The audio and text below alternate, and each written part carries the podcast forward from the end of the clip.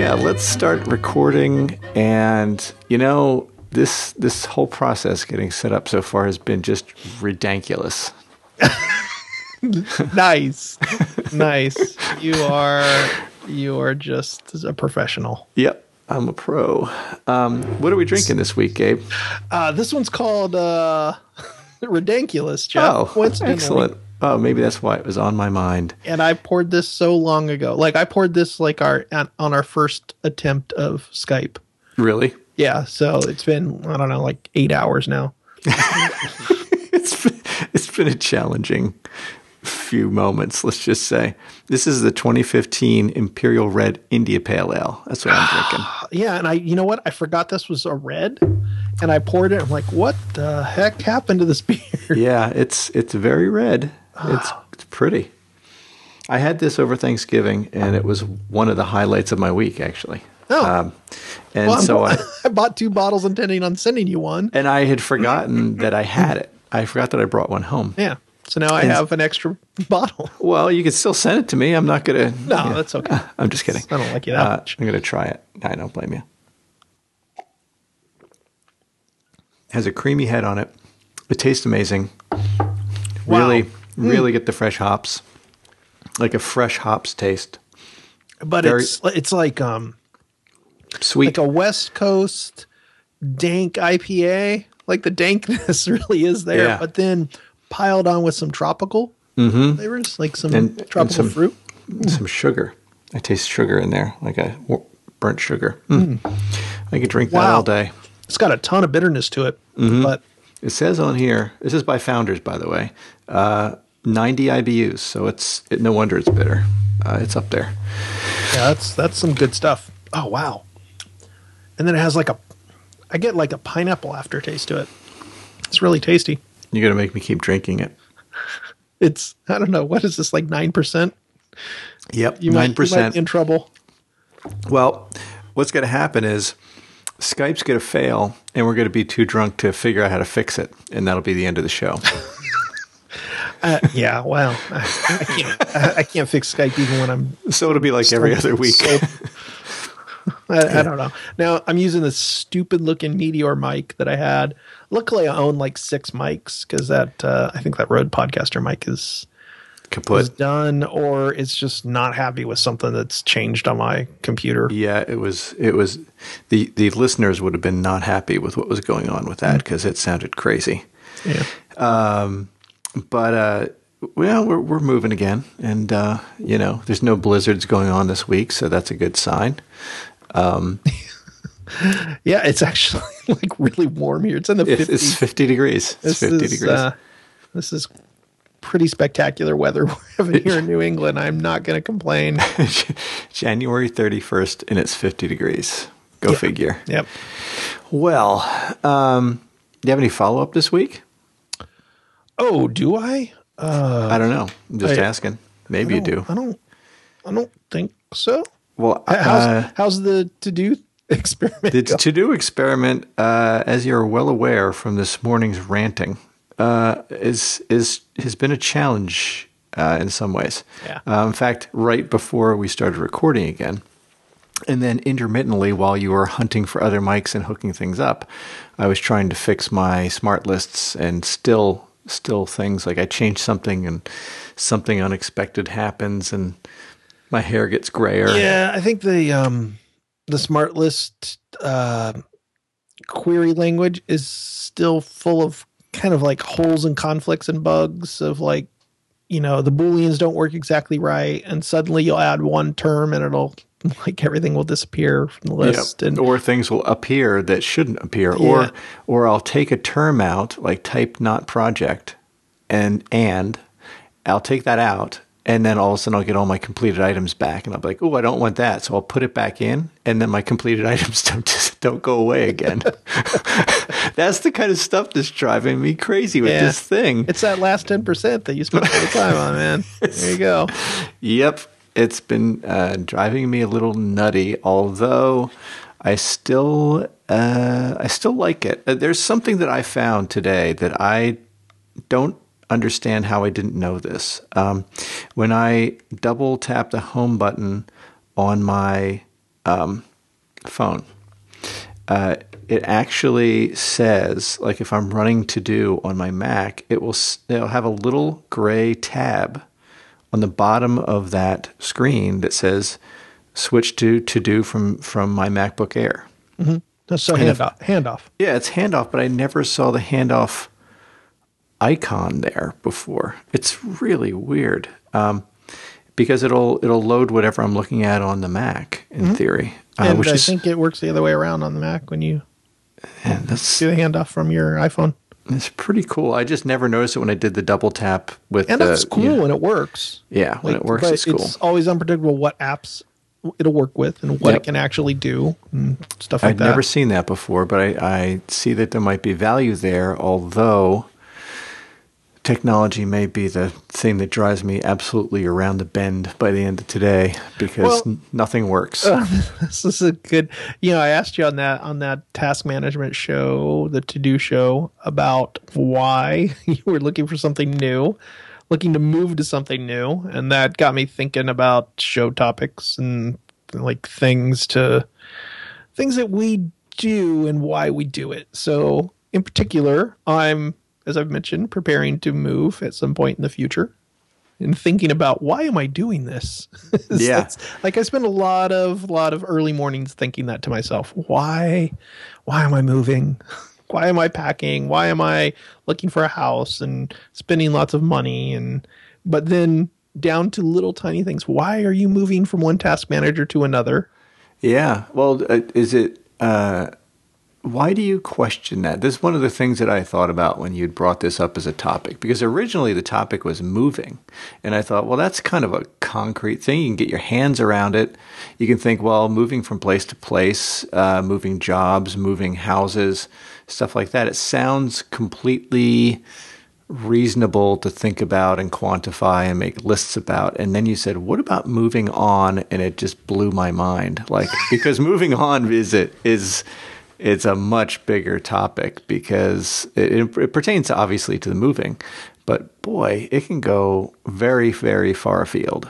Yeah. Well, my entire life is an existential crisis. It's just I think it's rubbed off on me. Every morning I wake up and like, what new piece of the universe am I going to have a problem with this day? So moving, because I have been thinking about this a lot. Like, labor all of my actions that don't involve just sitting, drinking a beer, watching TV or playing with my kid. Because I'm allocating resources and time in my life and for something, presumably like, something good.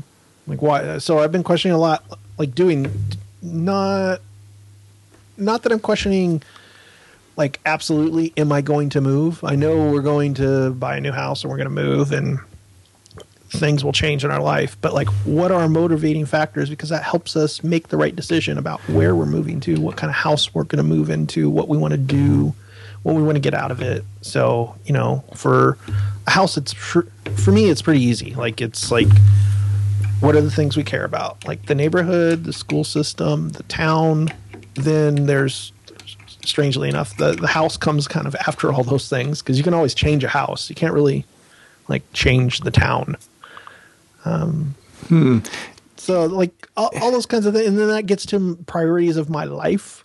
Like, what are the big things of my life? My kid is, like, probably the biggest thing that I focus a lot of attention and effort and planning on.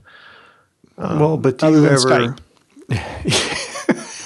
Other than buzzing microphones, do you ever, once you've made those, this is the one that got me stuck when I started thinking about this morning, is do you ever second guess your things you've moved on from?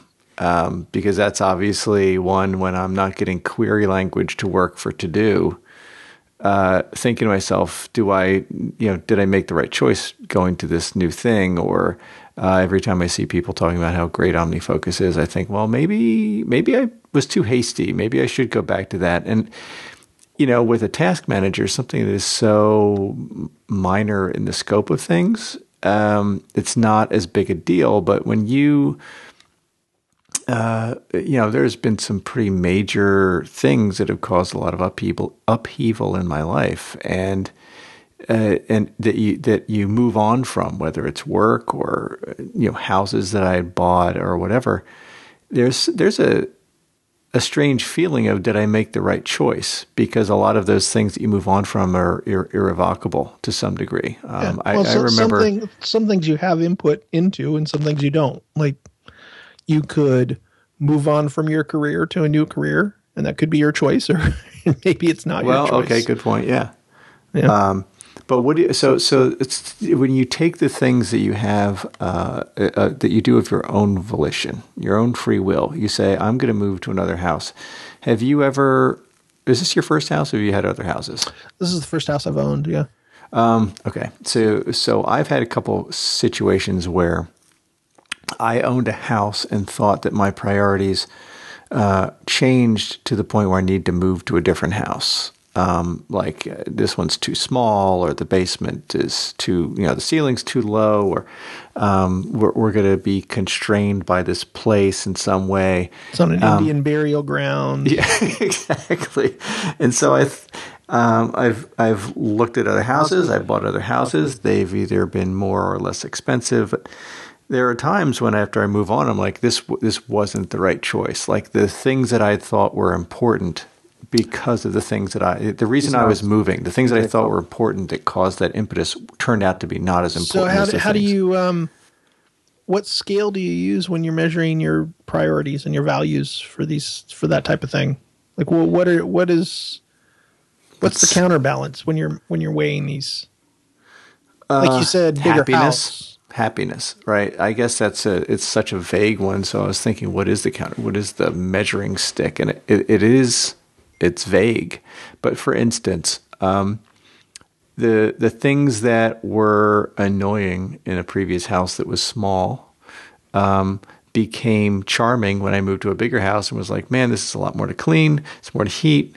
There's more to furnish. Because you misjudged like the grass how important green, it was. Right? Yeah, I misjudged how important it was to have a bigger house. Yeah. Right. So, and stuff like that comes up often, I think. And there's one house that I moved to that I have major regrets about, not just for the fact that I lost a bunch of money because of the housing crash and all that kind of stuff, but it was because I thought that what was important turned out to be not as important, which is, you know, I thought we need more space, more size, that would cure some of the ills, you know, some of the claustrophobia or whatever.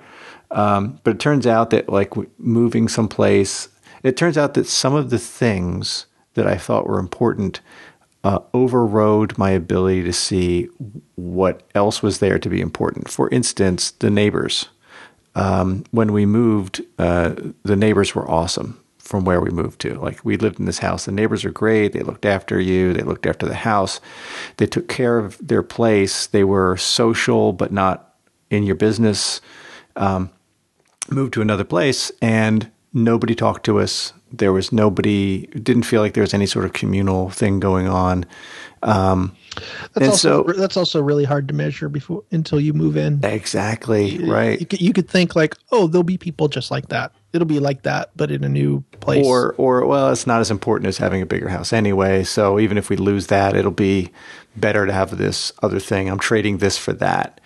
And so moving on to me has this big cloud over it. The potential cloud. I worry about it. That's exactly. Or it could be like it's the cost. The cost.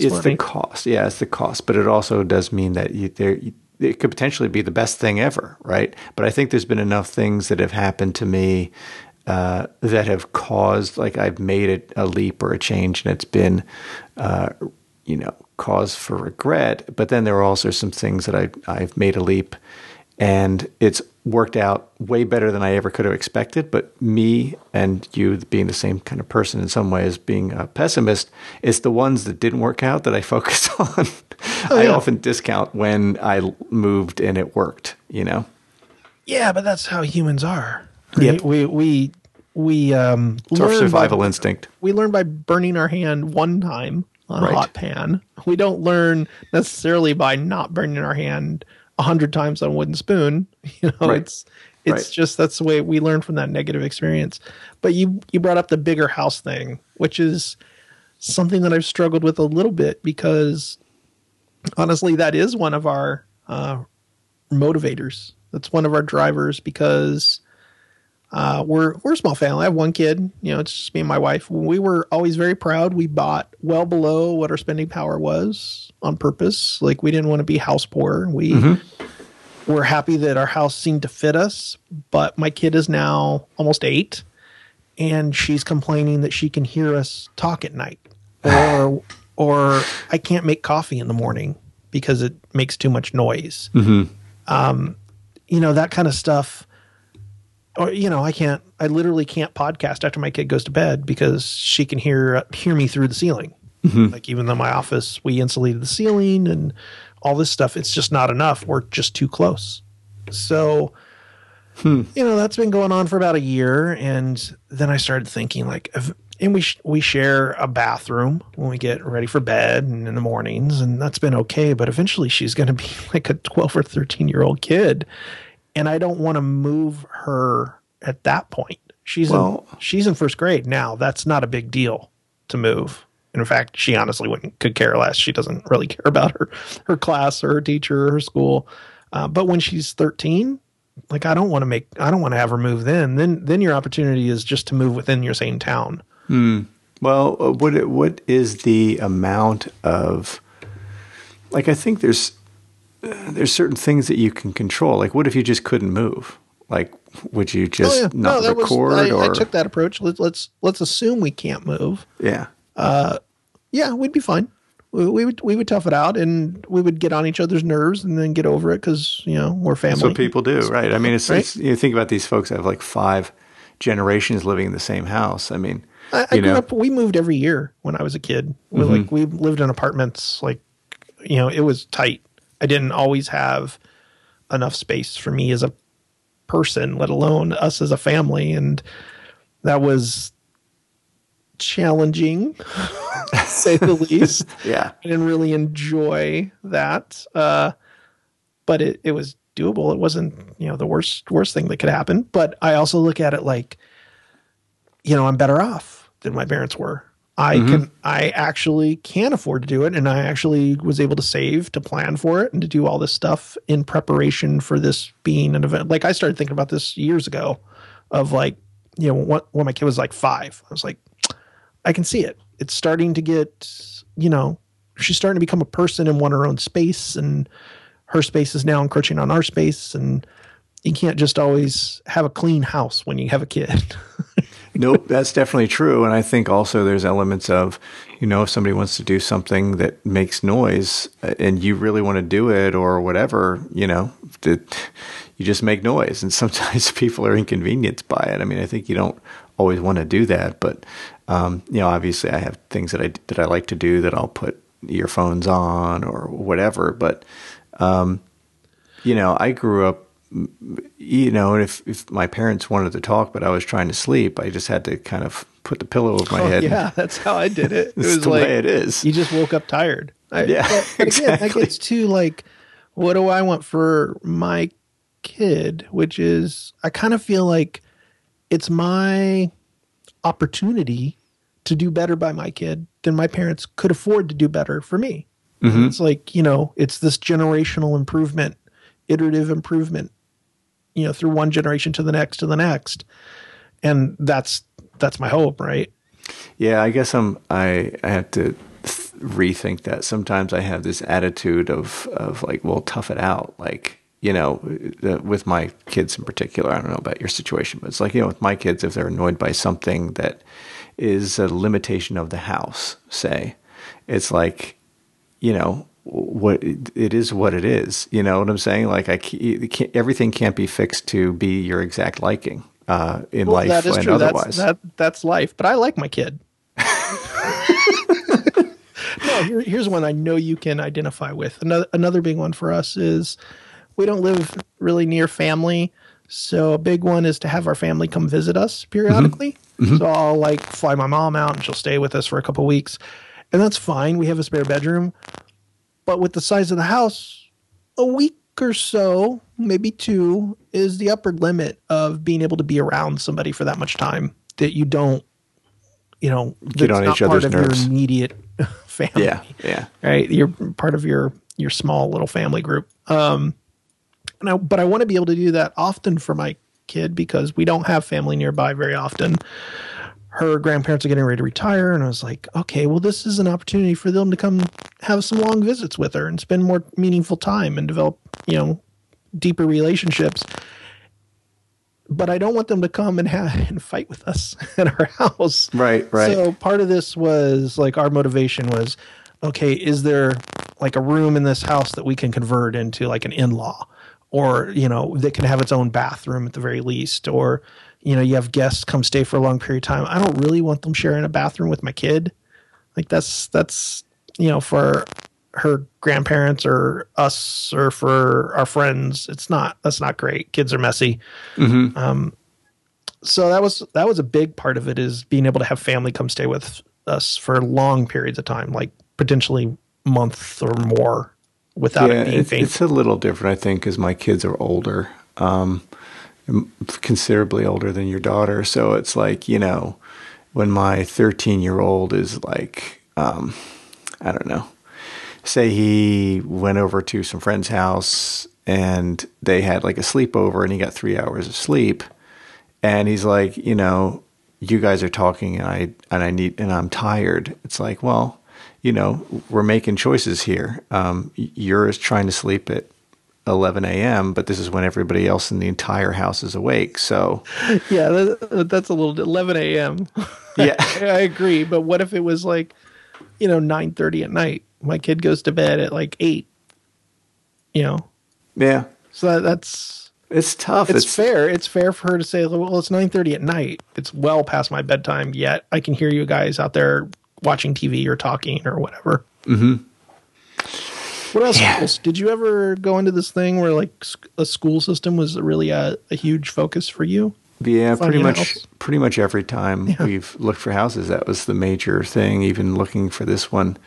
Even though right now I don't have any, my two kids live with my ex most of the time and go to the school in that school district, which is a fantastic one.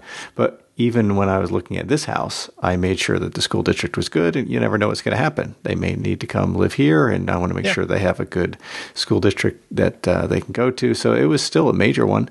And so, yeah, schools, when evaluating moving, is to me one of the major things. And actually, this is a really good one because one of the first houses that I bought, because we kind of hopped house from house to house in the beginning.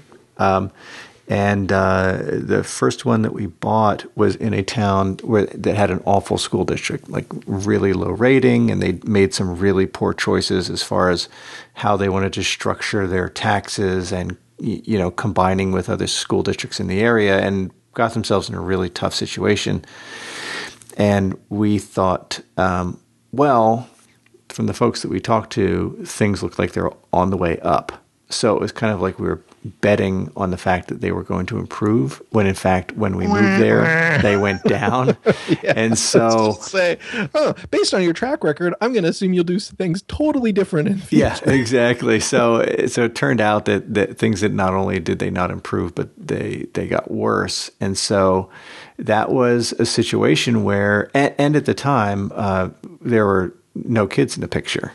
Yeah. So it was like, well, and even if the worst thing that happens is we have to move because of the school district, there's no kids in the picture. By the time we have to worry about that, it's going to be 4 years from now. You know, that's forever. Yeah. It seems like forever. And then meantime, you know, the years just tick by quickly and you think to yourself, well, now I need to sell this place, but the school district's not better. So it's going to be harder to sell it. Mm-hmm. And so, again, the moving on thing was a major, it was like, I don't know, boy, regrets. Yeah. It's just some major ones. And these are ones that maybe couldn't have been totally foreseen. The opposite could have happened, and the school district could have improved, and everything would have been great. But you know, that's a gamble though. It's a gamble. That's a total gamble. When we moved here, we were completely naive about school systems, even though my wife was pregnant. We just assumed like, well, we both have like advanced educations. We're smart. To hell with a bad school system. We know how to teach our kids stuff. And in reality, it's not just about them learning, right? A good school system is also about them developing appropriate relationships with people and learning empathy and all kinds of things that have to do with being around people. Right. Like we totally appreciate that we lucked out and happened to have a good school. Like our town's weird in that it's broken down to districts that are like one district is terrible and one district is really good. And a difference of like a few streets decides if you're at the really good school, the really terrible school. We're in the same situation. Yeah. Yeah. And so it was just like this time looking, we were like, okay, schools have to have these things. Like this is important to us. And have these types of ratings and test scores and programs available and all this kind of stuff. And it just felt like, you know, our school's not terrible, but that's only by like the hair of my chin. We made it this far with like a decent school. It was all dumb luck. So. Yeah. It's a really interesting thought. I think, you know, regrets and the unknown plays such a big role in that. Like to me, when you say that you're looking for looking to build a new house, I think that's a thing that would be a big risk that I would look at. You know, like I'm always like, well, when I looked at this house before I bought it, I inspected it and I knew it was bad and I knew it was good. But to me, new constructions are such. You knew what was bad, and you knew what was good from the inspection. Quote unquote. Yeah, I know. We've all heard those stories. But but building your own house, it's like on one side, it's like you get to control more of it to some degree, but on the other, it doesn't exist yet. So what if it exists? When it does exist, it's in a state that you aren't happy with. What do you do then? Yeah, it's a different problem that you're creating for yourself. Yeah. So new construction, very often you'll get like a year warranty. Mm-hmm. So you do get that something like that, which you don't get with pre-existing. So the year warranty allows you over the course of a year to report basically defects, and then they're obligated to fix them at their own cost. Yeah. Whereas what you don't get is you don't get to really know what the house looks like. Yeah. Like you don't really know. And so it's super nerve-wracking to like get things nailed down of what exactly are you going to do here? And that's been like repeatedly a wall we've hit of working through contracts. And then they're like, well, we don't know exactly what we'll give you in, you know, as far as this goes. And we're like, no, it has to be exactly stated what you're doing.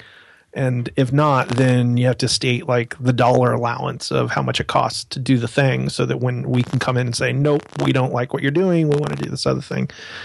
And, or, you know, or just accepting that that's just the way it is, which I think we've mellowed a little bit through this endeavor of there's just some things that aren't that big of a deal to us now after having gone through this. Yeah, that makes sense. Over and over. So it's just not super important. Like things that we thought we really cared about, we don't care about nearly as much as we did because we're like, you know what? It may not be perfect. 5 years into the house, we'll probably just remodel that bathroom and who cares, you know, or whatever, or we'll replace the carpet at some point or whatever it happens to be. So, yeah, I mean, we ran into that situation a lot. I mean, obviously we live in this super old house. And so the thought is,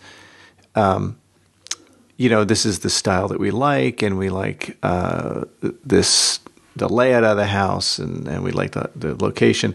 And when things came up like fuel efficiency and, you know, a drafty old house and it's a lot of work, it's like, yeah, of course, that's not a big deal, though. We don't mind that.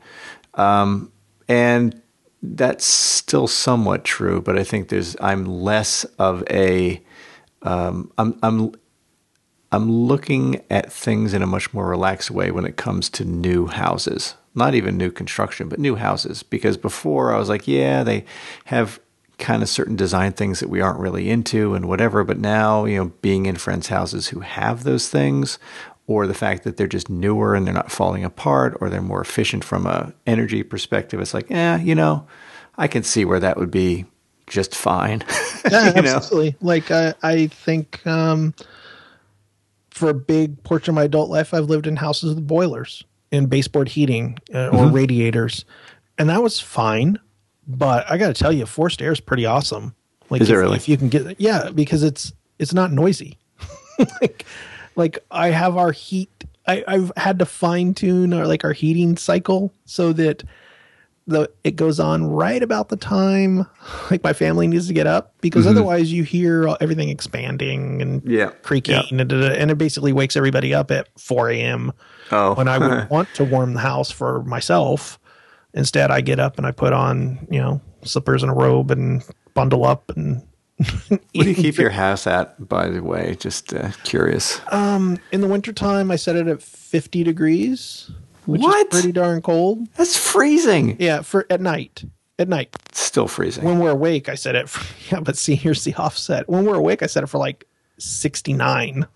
Wow. So, okay. That's a pretty big, that's a big shift. Yeah, exactly. So I save the money at night when we're bundled into our beds and we have electric blankets and whatever. So yeah, I'm not sure what our heat is. We have two areas that, you can control the heat that goes up to we have baseboard, hot water heaters. Yeah. That's what I have in the current house. So you can control the heat that goes up to the second floor, which is where everybody sleeps and doesn't spend a lot of time during the day, except for right now when I'm podcasting, so I'm freezing. So I send less heat up there. And any heat that really comes up is generally ambient coming up from the first floor. This is probably really boring, but the point is that we keep it very cold upstairs. I don't know what the temperature is. I should probably look, but it's usually freezing at night. And the downstairs is fairly comfortable. Yeah. I mean, the forced air, you can have multiple heat zones and stuff like that too. So it's just, that's a modern way to heat. And it's more efficient, I would say, than baseboards and radiators. So to us, probably that was like a thing that we cared about. We want to make sure that the house has forced air heating, just basic stuff like that.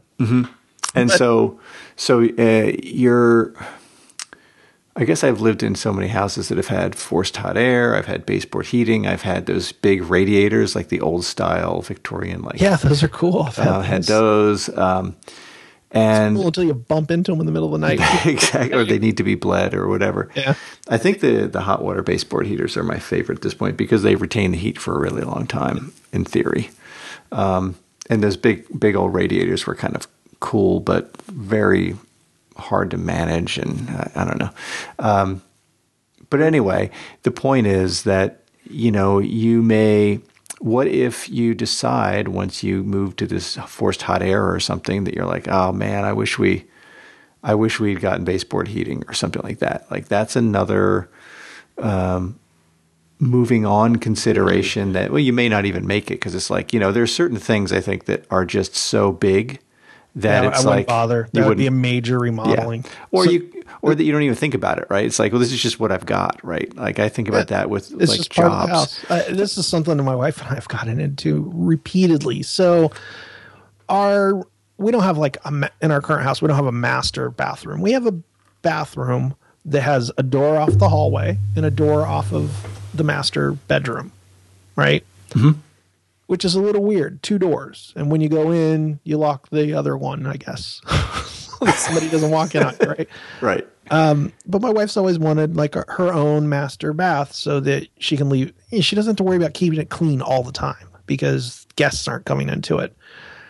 And she wanted to build a master bath off of our current house. And I was like pricing out my estimates of what I thought it would cost. And I was like, this is one of those things that you just buy the house you want. Like you don't pour more money into unless you absolutely love your street, your property and your neighborhood and your town and all that. You don't put another 30% into your house So that was our actual like spark to do this of, yeah, the kid was complaining and everything, but then it was like all the things we would do would just amount to almost what we would be spending on a new house anyways. Right. Right. So we don't like our street. It's like, has people that go way too fast down the street for the street. Yeah, that drives me crazy. Yeah. We don't like our town because, like, you know, this is something I wanted to talk to you about, like the balance of like places to go out versus really caring about your house kind of thing. But we don't, there's no place that we like to go eat in our town. It's all garbage, like cheap junk. That's frustrating. And, the commute's not great. It's okay, but it's really like convenient for commuting because we have multiple routes to commute from this one town. So like all these factors got rolled in together, and it's just like, you know what? It's we love our yard. We love our backyard. There's things we absolutely love about our property. We just don't like everything else around it. And it's one of those things you can't really pick that up and move it. So start looking. So we spent months and months and months looking. Just finding the place. Yeah. Yeah. That was a big, so I used to live, I moved to the point where I was near work, and I thought it was great having a short commute. But the area that I ended up moving to was not great. It was very much like you're describing your places, like, you know, fast food places and places that I'm not really that into from just a general food perspective, you know, Applebee's and whatever, just kind of things I would never go eat at. And I also think that we were living in a very populated area, like apartment buildings and stuff like that. And when we decided to move, the list of here's the criteria that we're searching for, you know, like good schools, quiet, hopefully with some property around it, hopefully where I don't have to take care of it, you know. And we just lucked into a place that was a farmhouse. It was owned by someone else. They were renting it, but it was on a large 16-acre property. So they took care of the property, and we just lived in the house, which had just been restored. It was out in the back of this little town. It was great. So the commute was sucked, right? The commute was pretty bad, but it was really near where my kids live. So that commute, like I had a big triangle, and it just became a very small, you know, an isosceles triangle. You moved to one corner of the triangle. Exactly. Moved to one corner of the triangle. So when they decided they were selling that place, we had to start looking for another one. And it was, okay, we took what we learned from the first place. What didn't we like? What did we like? And then we applied what we didn't like about the current place. And we said, let's start looking even further west, like even more, not California west, but west of where we lived, more towards, you know, fields and farms. And it really changes everything when you start looking at things with different priorities, because then you start asking yourself questions like, well, we're going to have to drive a half an hour to, you know, 20 minutes to a half an hour to get to a grocery store. Is that okay? You know, there's no convenient drugstore. Is that okay? You know, like these are things that you kind of take as, I mean, I'm sure I do. I'm sure many listeners have similar situations. And there's probably ones who live in the city who are like, how would you even manage that? You know, so, but in each one of these cases, we had to balance, like, is the convenience of having that stuff super close worth the trade-off of, you know, living out in the boonies.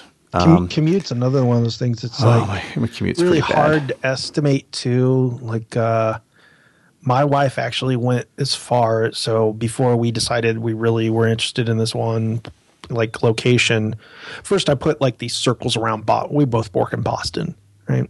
Put these circles, these commuting circles of like, these are all places that we can commute within an hour. And then because the mass transit in Boston pretty much sucks. I mean, it's really terrible. We had to start like looking granular, like, yeah, there's a train station in this town, but guess what? It's only got 30 parking spots. Right. Right. And And guess what? If you have to drop your kid at school, you're not getting one of those 30 parking spots. So exactly. Now that train station is not the train station you go to. You go to the one, 2 train stations in towards Boston. So that adds, some commute time driving.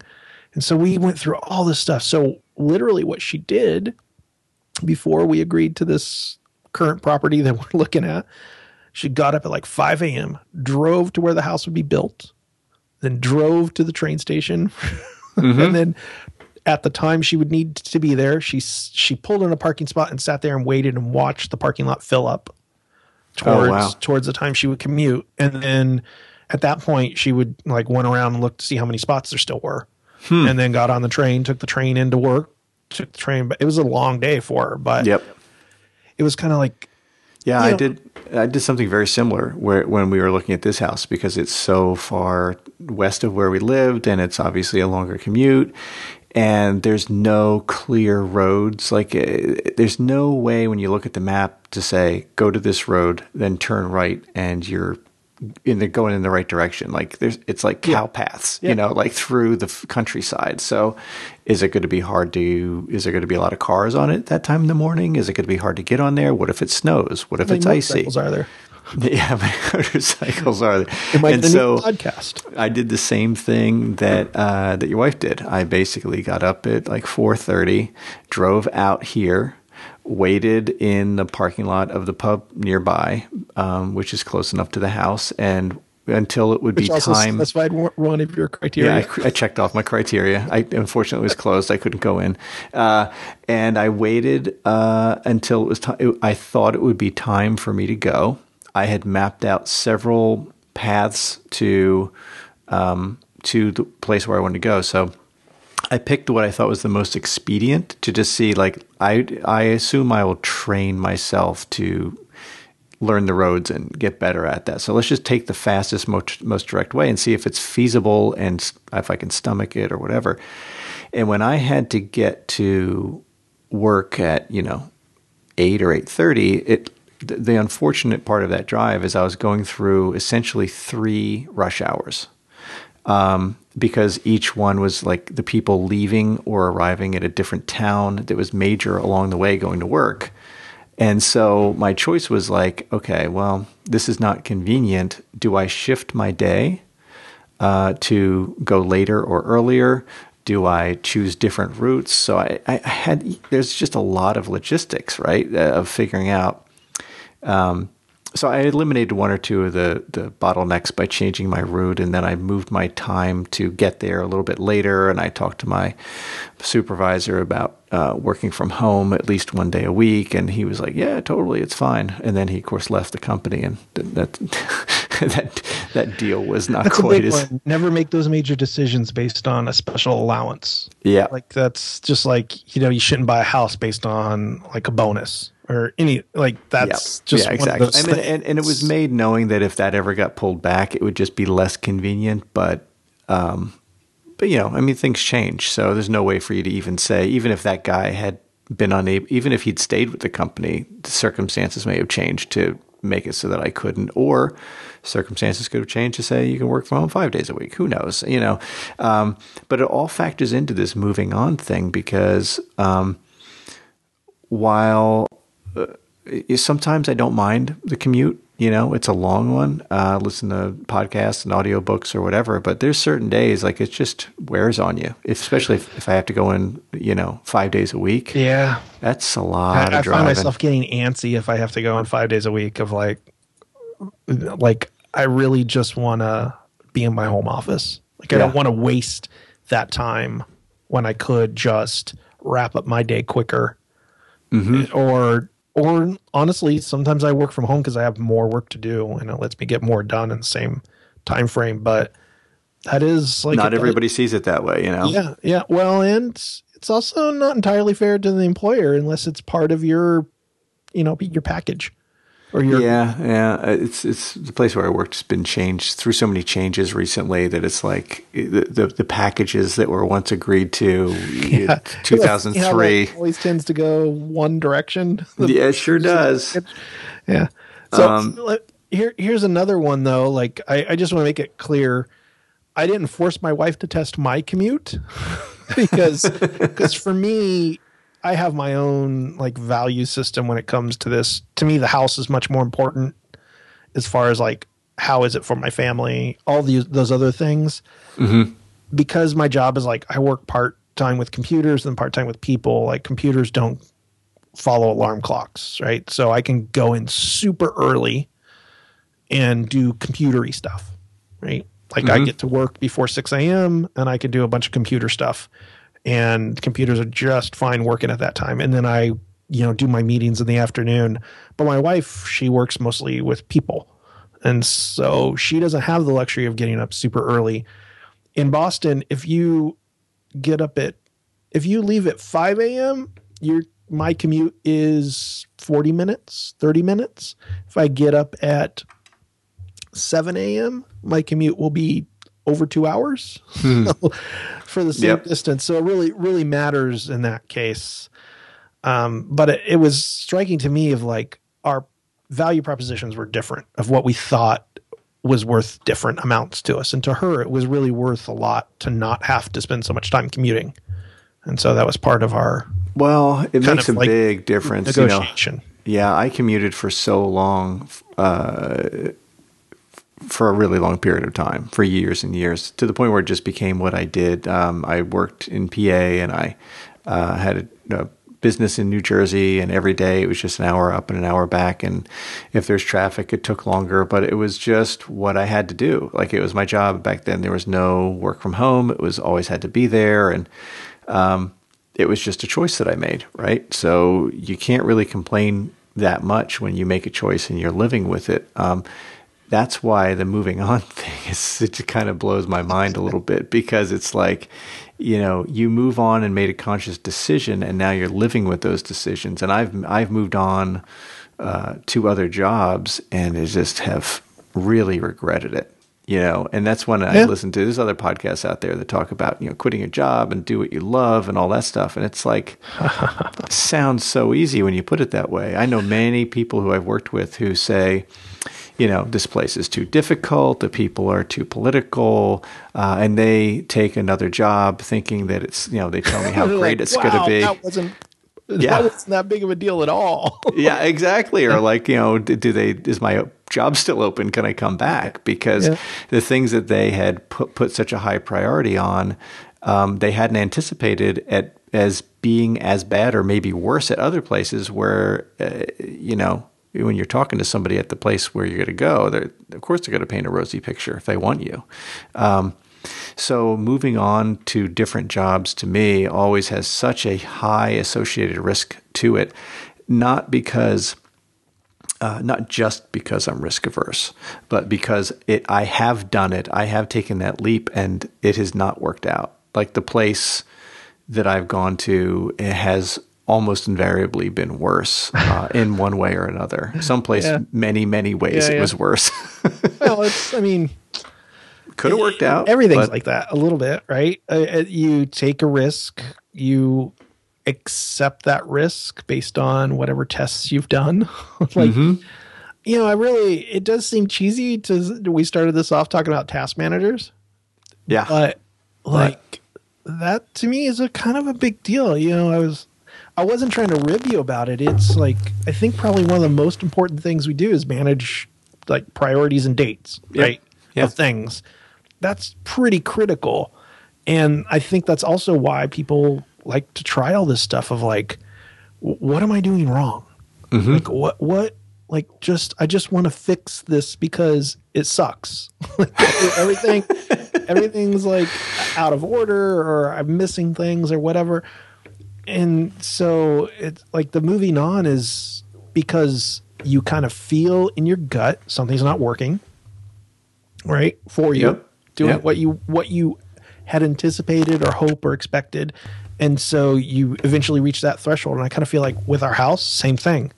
Like we were fine with it when my kid was 1, 2, 3, 4 5 is when it kind of started.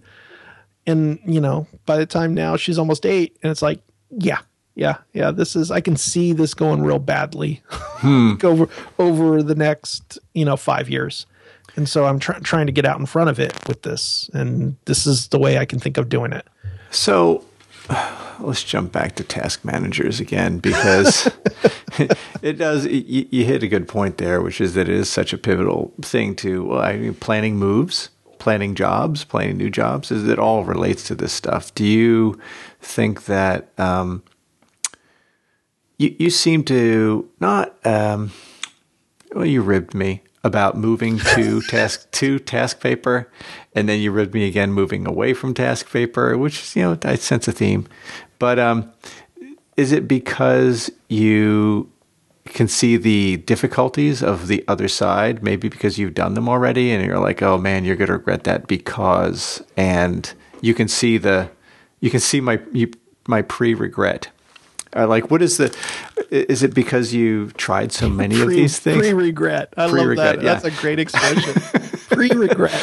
Yeah. I deal with that a lot. I'm just going to start regretting now. I don't know why. Exactly. I'm just going to get ready. Yeah. Embrace myself. I rib for your pleasure, Jeff. That's oh my God. No, I ribbed you about the task paper thing because you gave me such a hard time. You're like, that is the dumbest system I've ever heard of. It was pretty dumb, task management. You are insane. And so when you're like, I think I'm going to do this task paper thing, I was like, what? Yeah.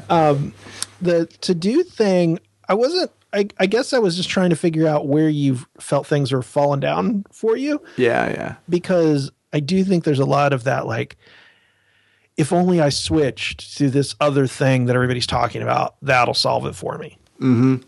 Right? Like, if only I switched to Toodle Do or whatever Tweedledee, some whatever. Is, yeah.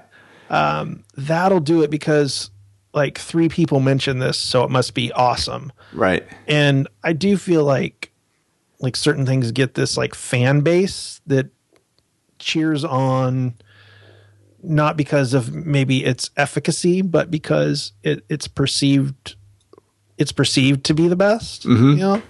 I was really surprised to hear you don't use start dates on things. I don't use them that often. And to me, that was like a huge revelation. So when I started looking at Task Manager, I was like, gotta have start dates. Mm-hmm. And that was a big deal.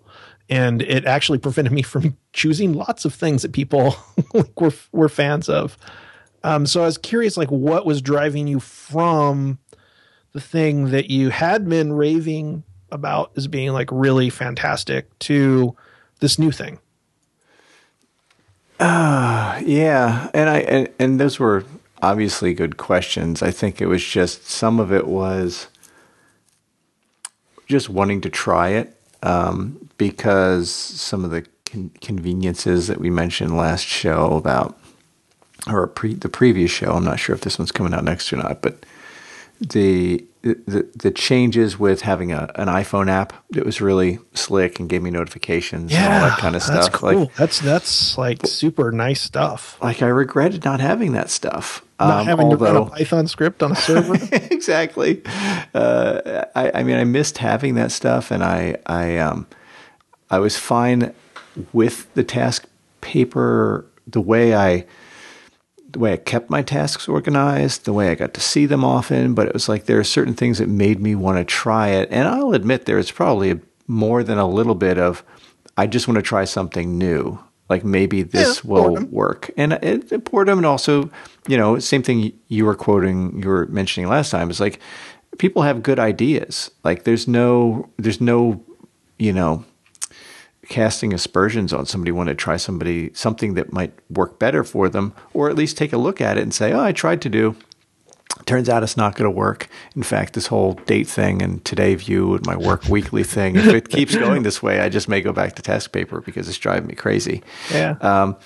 So I think moving on, to me, quick summary is, it's always being a risk-averse person.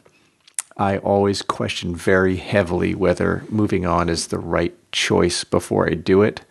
And then often look back very critically to say, was that the right move or not? And I don't know that it really helps with that particular decision, but I hope that it would inform future ones. Unfortunately, I think to me, that tendency has made me even more risk averse, which is may or may not be a good thing. Yeah. Here's something that, like, one of the things I really liked in chemistry was this idea of like energy wells, and like you can have a molecule, right? And everybody, you look at it and you're like, oh, it looks like this. Like, you know, you've seen those 3D ball and stick models. Mm-hmm. Like they'll say, oh, this molecule looks like this. And there's this idea that like, well, what happens is something gets into this energy well, and on either side of that, you have to expend you have to basically put a huge amount of energy in to go up either side of that well. You get to the top, and then you get a choice. You can slide back down to the original well, or you can slide down to the other side and see if it's better, lower energy state. Mm-hmm. And I love that idea about like stuff like moving, you know, whatever it happens to be, change, like a big significant change of like, it's really easy to coast in that well. Mm-hmm. It takes no input. Like you just keep doing the same thing a day after day, and that's fine. And then like maybe at some point you'll put in enough energy that you kind of like push yourself up over this point and you fall down into another maybe lower energy state. Like something it's like, I think of a task manager of like, it's just easier. Like everything is easier. Like honestly, moving off of OmniFocus was a huge amount of work. Like, mm-hmm. To move off of that, it took a lot of effort. But then once I moved off, like doing everything else seemed so much easier. And I'm kind of feeling like right now to-do is that like injecting all this energy to like move up this huge mountain, mm-hmm. to hope on the other side that it's going to come down and it's going to be even easier. But the problem with that is if it's not, you still have to push yourself back up out of that well into the old well. Into the old well again. Right? Yeah, I'm right there with you. It's a huge amount of effort. And that's why we were talking about like the copy and paste of tasks. Like how do you get your stuff in and out? Like that's always something I look at. Like if I go this route, how easy it is it for me to just go back if this doesn't work? No, that is exactly it. And when I was looking at to-do, you hit it on the head. Is the energy required to move on to the next thing going to be worth it when I get to the other side without knowing what's over there and having to move back? Because obviously, you know, I could always move back to Task Paper right now. In fact, it's just a bunch of copy and pasting at this point. Probably wouldn't be that big a deal. But then I'd have to miss all of the things that I liked about to do. Well, your muscle memory starts to change. Your muscle memory is already changed. Yep. Yeah. And maybe you took down your server running your scripts. I did. I had to restart that, you know, and I mean, it's just putting a line in actually, it's just clicking a box in Lincoln on my Mac Mini, but it's not a big deal, but it's something that is like, oh God, well, what if it doesn't work? And, you know, is that really going to be as good as what I'm doing right now?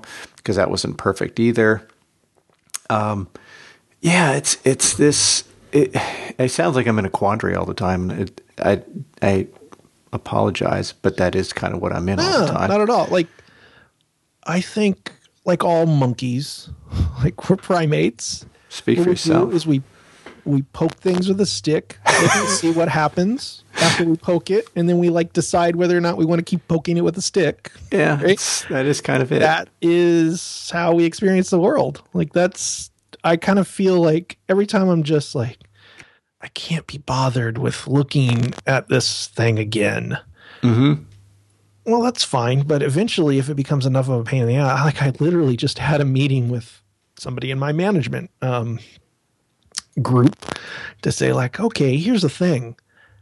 I've been doing the same thing over and over and getting the same result, which makes sense, but I don't want that result anymore. Mm-hmm. Like, I don't want to keep doing the same thing business-wise every day and then just hope someday that won't be like that.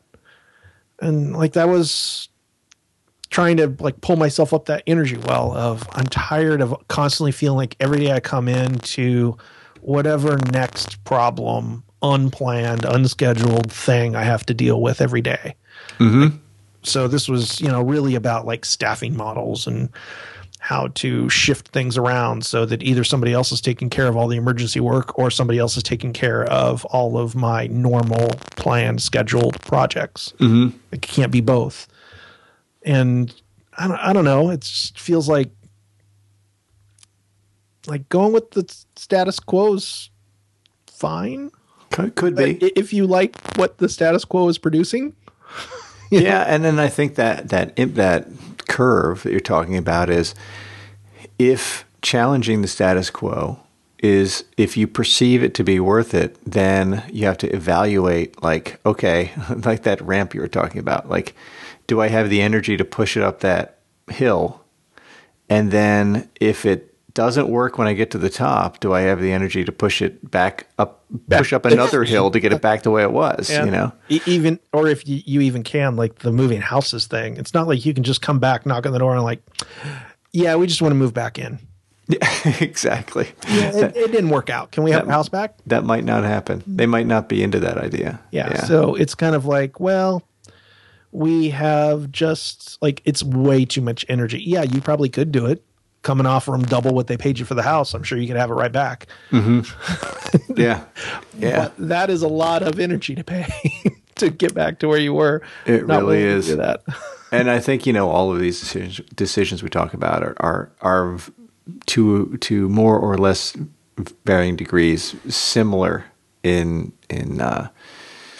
efforts. No, well, they're similar in that they will take effort to either change it or keep it the same, right? So you're always evaluating, you know, which makes the most sense. And I think, you know, just something as, I don't know if it's trivial, you may have convinced me it's not trivial, but something that is this like a task manager, there's still time and effort involved. And it's one of the reasons once I got happy with Task Paper, it was much easier for me to just keep using Task Paper than it was to use something else. Mm-hmm. And I think that, I think I said it in the last podcast, OmniFocus, for as much impetus and work and time and effort and planning and even like kind of mentoring other people with it, it's at a point it became more worthwhile for me to just, that energy required to keep it going was outweighed by the energy it was required to change.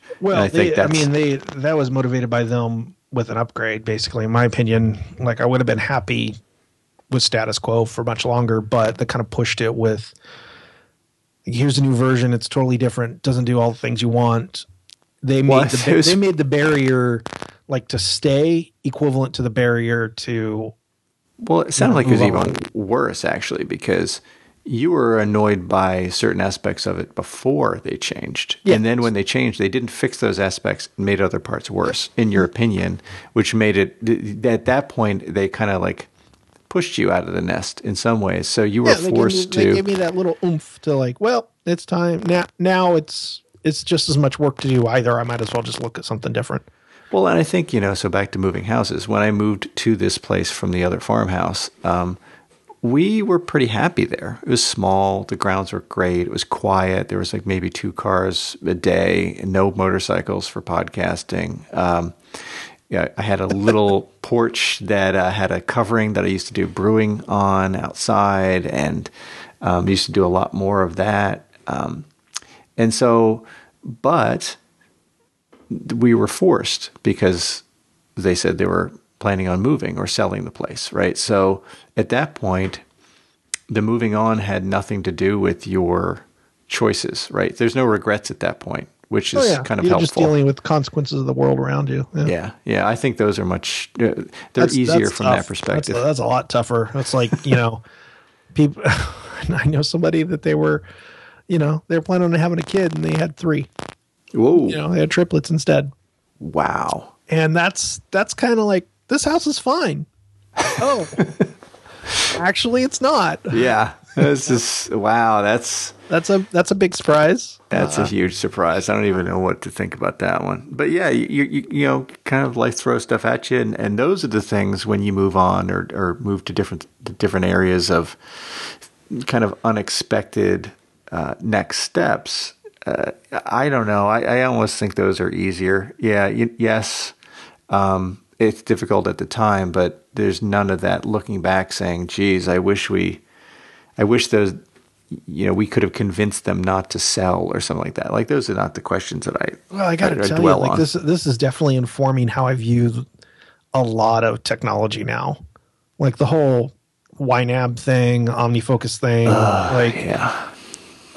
all these like changes forced upon me where I'm not happy with the status quo. If the status quo means like, I just accept your new business model is my future. And so I've been trying to move as much stuff off of other people's environment, I guess is the best way to describe it, as I can. Now it sucks because now I kind of feel like, well, I'm moving off of YNAB onto like Money Dance. Well, that's somebody else's software too, right? If they decide, hey, guess what? Now you have to send us a naked picture of yourself every 10 minutes in our software, right? Like, wow. That would be a big business model, right? That'd be a bad move on their part. Well, they'd probably pay me to stop.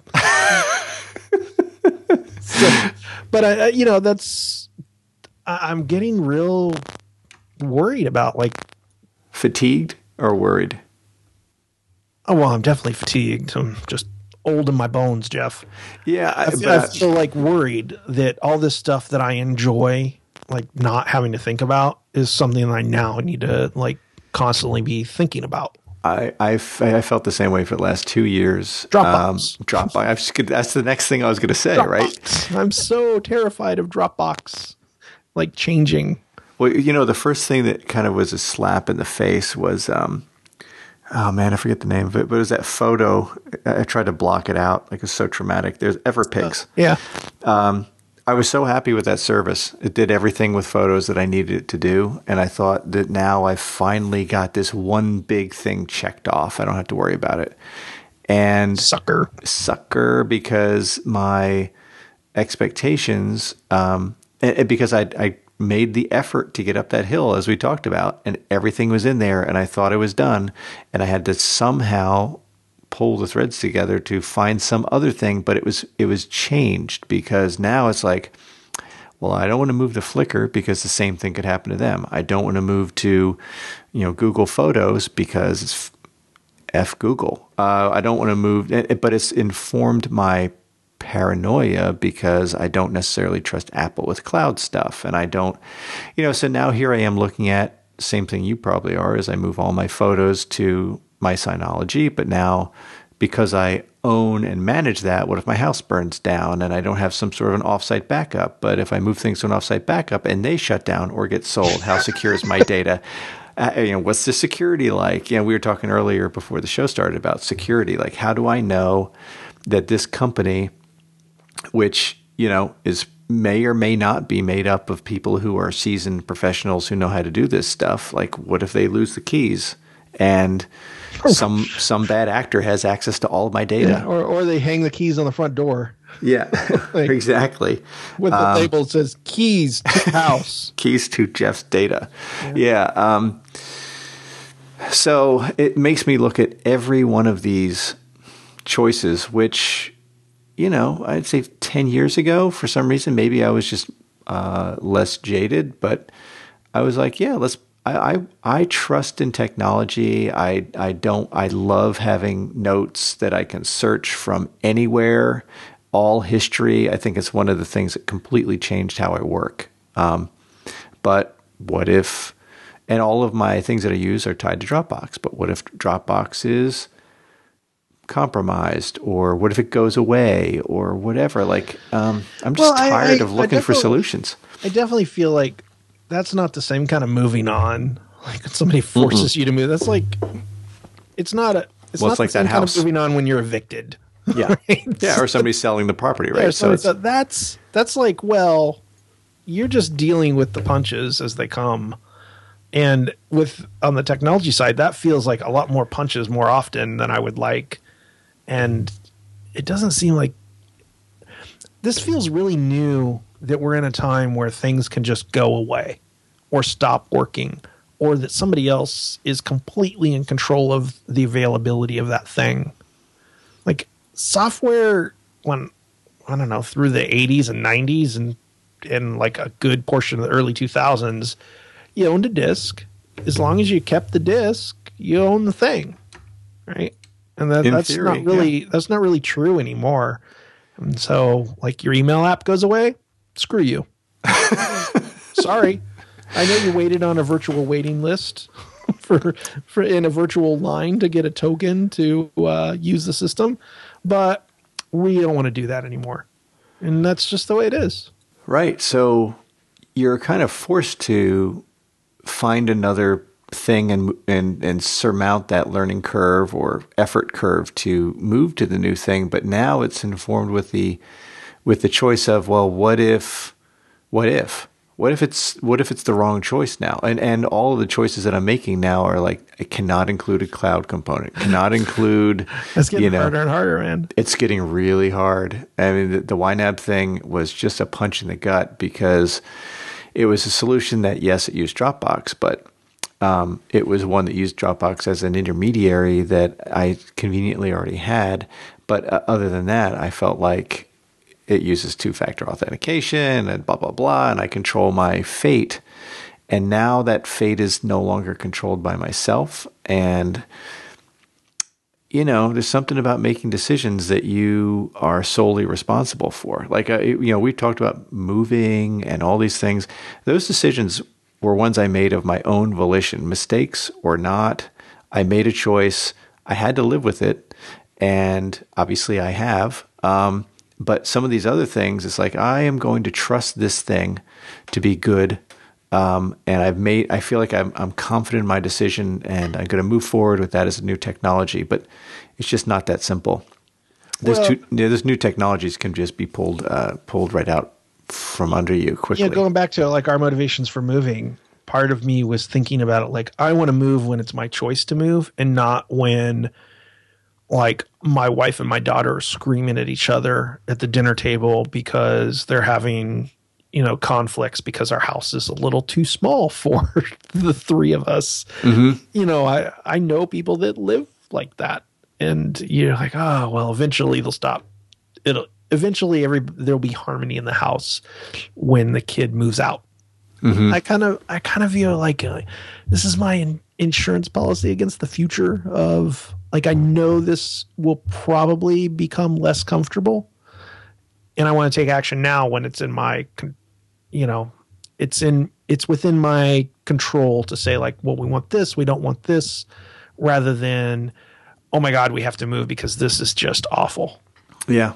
Yep. I'm with you. Wow.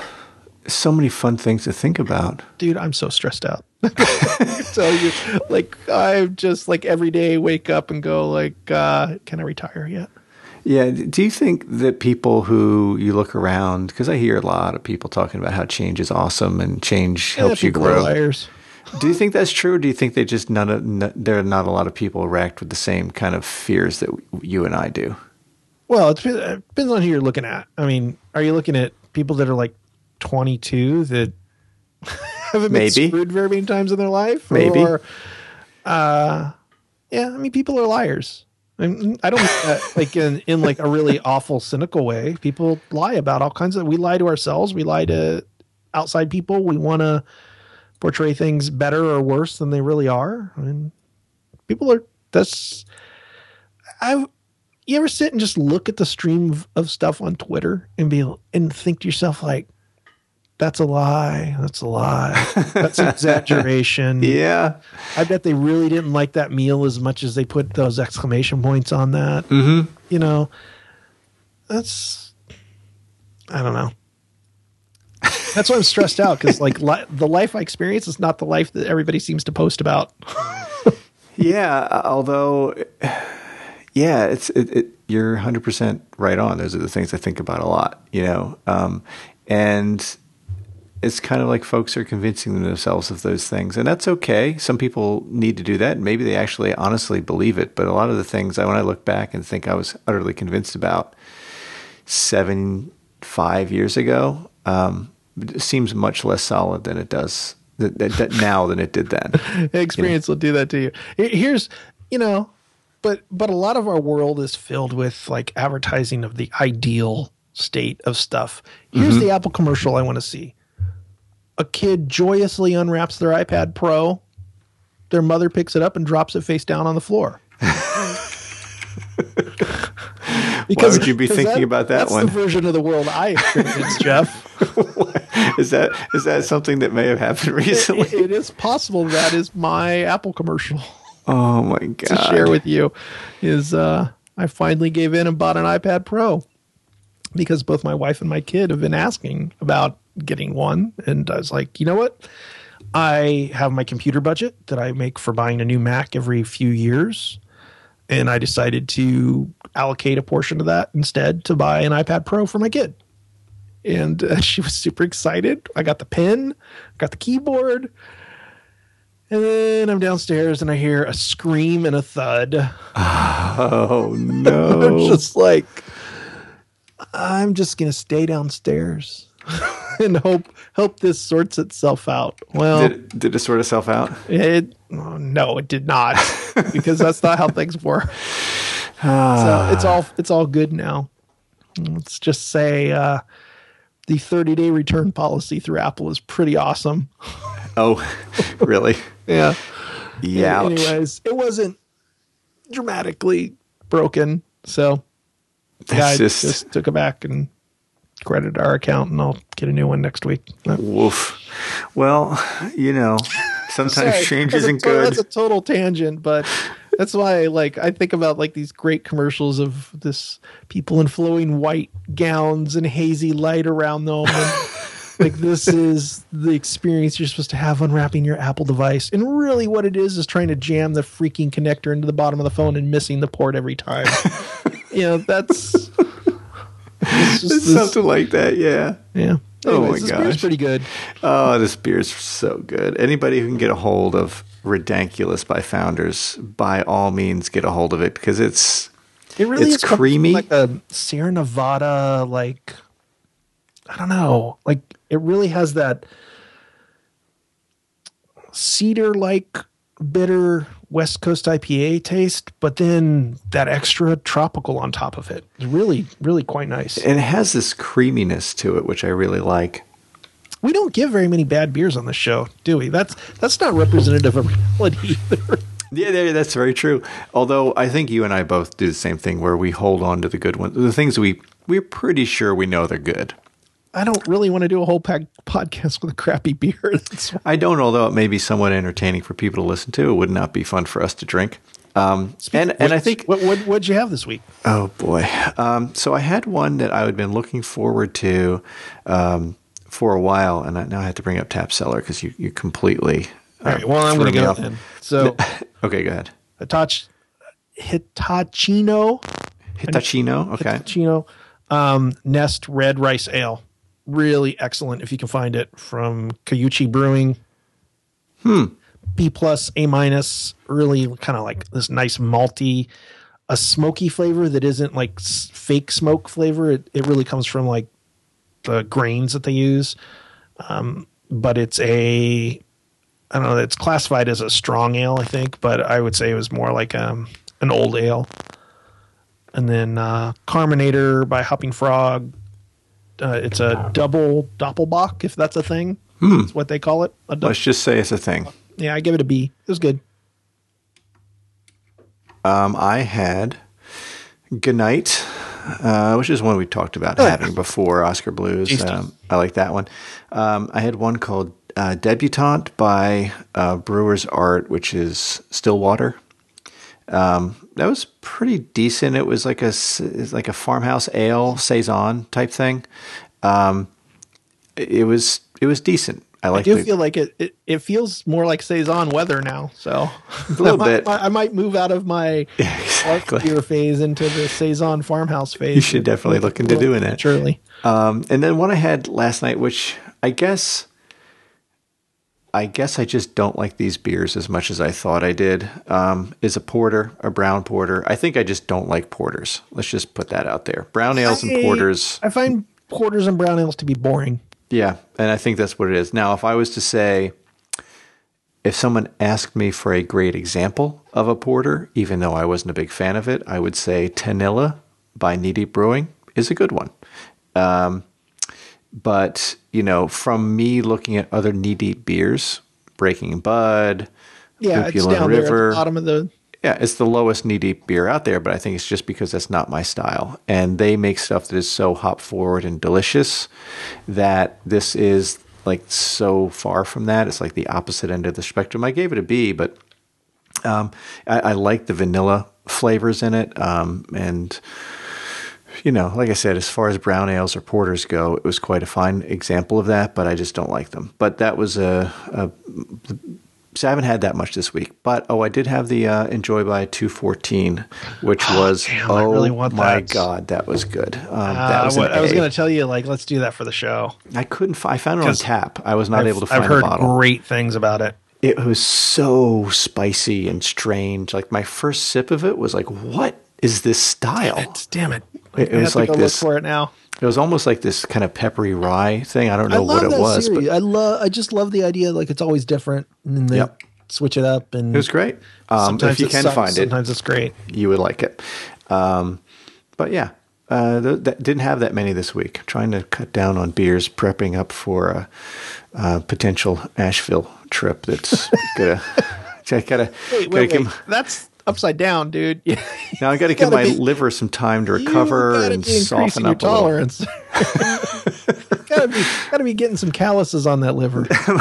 The problem is that if that's going to be a lot of weight gain over one weekend. So I want to, I'm just out a little bit. I'm being budget conscious and just work conscious. I have a lot of stuff going on at work, so I don't drink during the week. Mm-hmm. Sounds less fun to me. Damn it. Being an adult isn't nearly as much fun as I thought. Being an adult is stupid. Yeah. All right. Go enjoy being a stupid adult. I will. See ya. Take it easy. All right. You too, man.